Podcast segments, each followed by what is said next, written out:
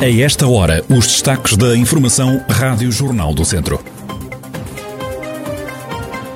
População de Santa Combadão pode hoje fazer testes de forma voluntária. A ideia é detectar assintomáticos. Escreveu a carta, mas não quer estar numa eventual batalha eleitoral.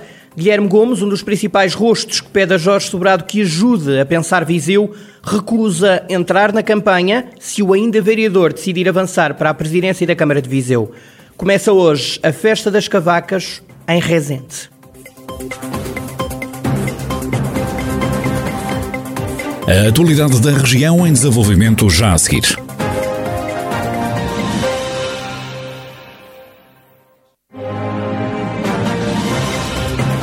Noticiário Rádio Jornal do Centro, edição de Carlos Esteves. Esta sexta-feira decorre uma operação de testagem gratuita à população de Santa Combadão que queira ir voluntariamente até ao centro de saúde da cidade. Pedro Moraes, delegado de saúde de Santa Combadão, diz que o foco desta testagem está nas pessoas que não têm sintomas e estão infectadas com o risco de passarem o novo coronavírus a outros. Enquadra-se na Estratégia Nacional de Testagem e num protocolo que a ARS Centro tem com a Cruz Vermelha Portuguesa, tem equipes de, de testagem que fazemos semanalmente, aferimos e fazemos deslocar aos conselhos com, com taxas de incidência mais, eh, mais elevadas, mais preocupantes, no sentido de tentar enquadrar e tentar detectar alguns assintomáticos, que é o grande problema desta doença.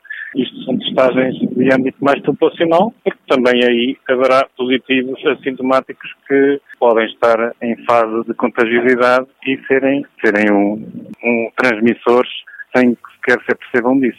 O delegado de saúde esclarece ainda que a estratégia de vacinação não prevê que tenha de ser realizada como meio de controlar um positivo assintomático. Pedro Moraes é delegado de saúde de Santa Combadão a justificar então a necessidade desta operação de testagem que acontece hoje de manhã em Santa Combadão. É uma testagem gratuita ao novo coronavírus. Quem quiser voluntariamente pode dirigir-se até ao centro de saúde da cidade para ser testado à Covid-19. Carregal do Sal e Rezende continuam a marcar neste desconfinamento são de resto os únicos conselhos do distrito que travaram e não abriram na totalidade. Em Carregal do Sal e em Rezende, na próxima semana, continuam a aplicar-se as regras do dia 5 de abril.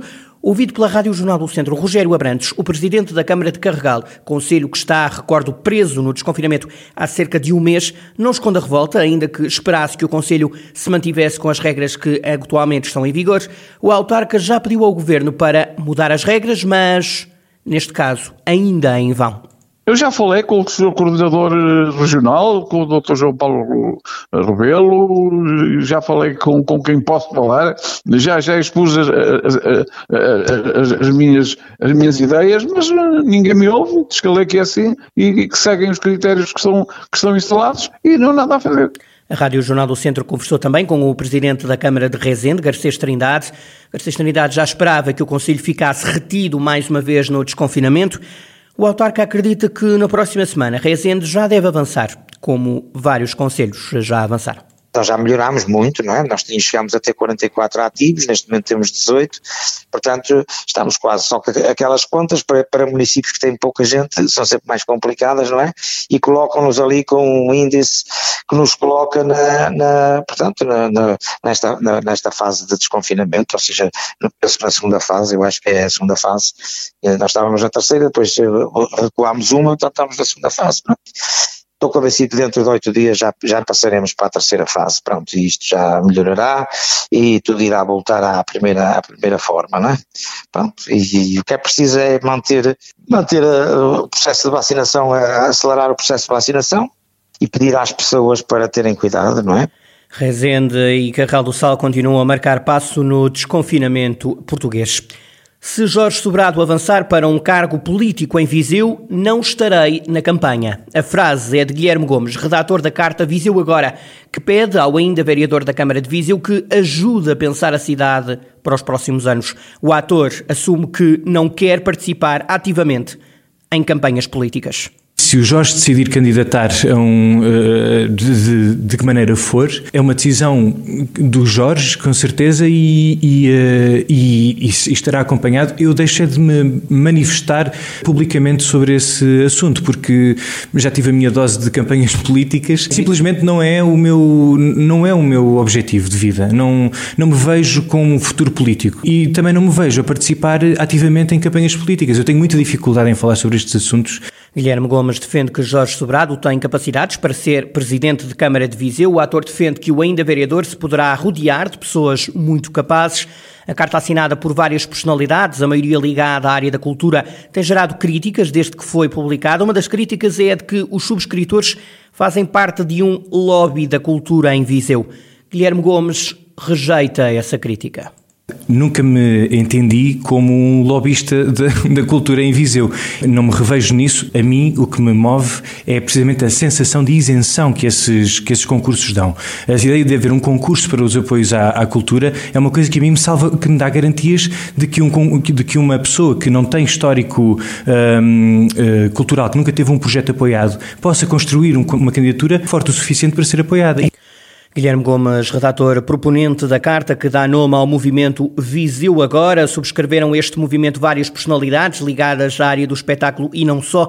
Até ao final do mês, Jorge Sobrado prometeu dizer que papel quer assumir nas próximas eleições autárquicas. Estas e outras declarações de Guilherme Gomes para ler em detalhe a jornaldocentro.pt nos artigos da newsletter semanal do Jornal do Centro estará online amanhã, sábado, logo pela manhã.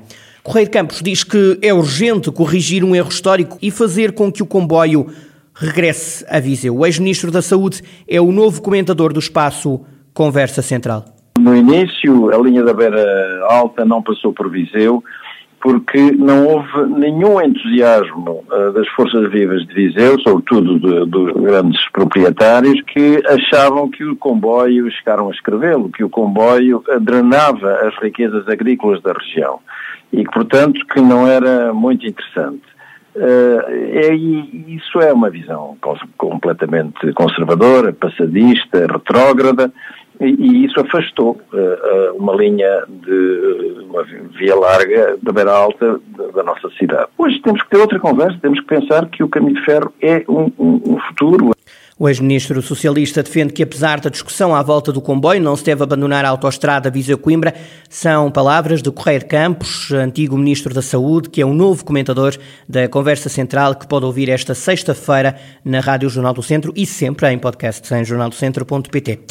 Pela primeira vez, a festa das cavacas de Rezende vai decorrer online. O certame começa já esta sexta-feira.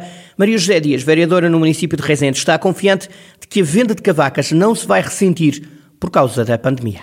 Eu penso que o Covid não vai interferir. Sendo online, penso que eventualmente o facto de haver este problema de Covid até pode ser que ajude.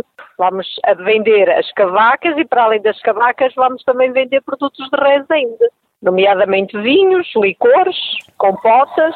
O festival vai contar com um total de 23 produtores dos vários produtos regionais. Destes, mais de uma dezena vão produzir cavacas. Entretanto, o município estabeleceu uma parceria com a Dolman. Maria José Dias destaca que este acordo permite enviar cavacas através dos correios. Este já é um produto que já alguns produtores costumam enviar uh, pelo CTT e a perspectiva é que, que consigamos vender, uh, vender bem e chegar com o produto a outras zonas do país onde não, até então não conseguimos chegar. As cavacas de Rezende com renome nacional, os portes serão gratuitos, assegura o município. As expectativas são altas para este 14º festival, que pela primeira vez não vai ser realizado online. Decorre entre hoje, sexta-feira, 7 de maio, e decorre até o dia 16 deste mês.